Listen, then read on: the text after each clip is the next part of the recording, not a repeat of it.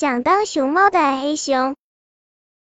马戏团里有一只小黑熊，叫黑黑，它又懒又馋，吃饱了整天呼呼大睡，什么杂技也不想学。嘿嘿，你长大了，从明天开始，你要学习骑独轮车。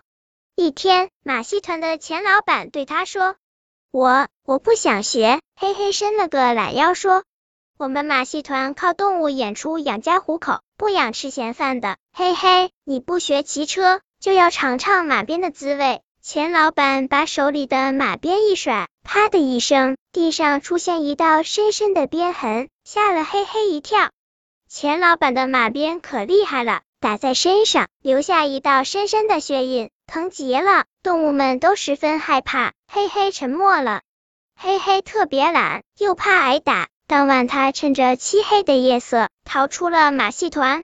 嘿嘿逃到一片森林里，又累又饿。在一棵大树下，伤心的哭泣起来。树枝上，一只黑白相间的花喜鹊看见了，问小黑熊：“你为什么哭啊？”“我无家可归了。”嘿嘿，把自己的经历告诉花喜鹊。小黑熊，我有个办法，能让你成为人们的宠物，不但能吃上饭，还能获得大家的尊重呢。花喜鹊说：“什么办法？”嘿嘿一听，马上不哭了。你可以变成一只大熊猫啊，成了国宝，这样就衣食无忧了。花喜鹊说：“其实我是一只黑乌鸦，是黑白巫婆把我变成喜鹊的。”黑白巫婆，嘿嘿，第一次听到这个名词。对，他住在森林里，掌管黑白两色，十分善良，特别喜欢帮助别人。你只要哭着去求他，他准会答应你的。花喜鹊说。太好了，嘿嘿，高兴的跳起来。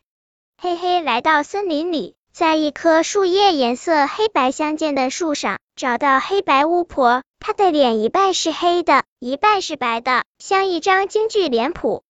嘿嘿哭的鼻涕一把泪一把，说明来意。黑白巫婆最怕别人流眼泪，她答应了黑黑的请求，施展魔法，把它变成了一只黑白两色的大熊猫。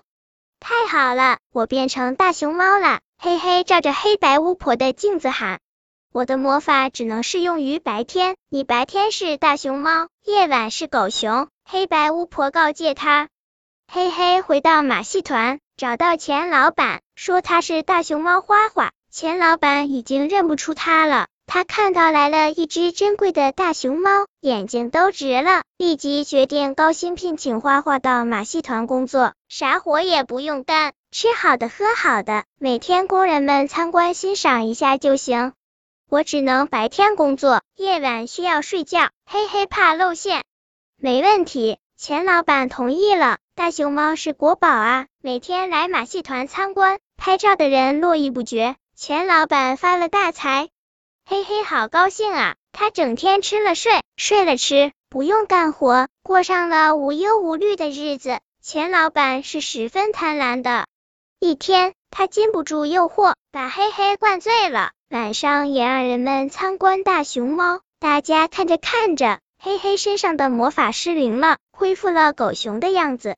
真相大白，大家知道嘿嘿是一只有魔法的黑熊，不是真熊猫，是假冒的。再也没人来参观了。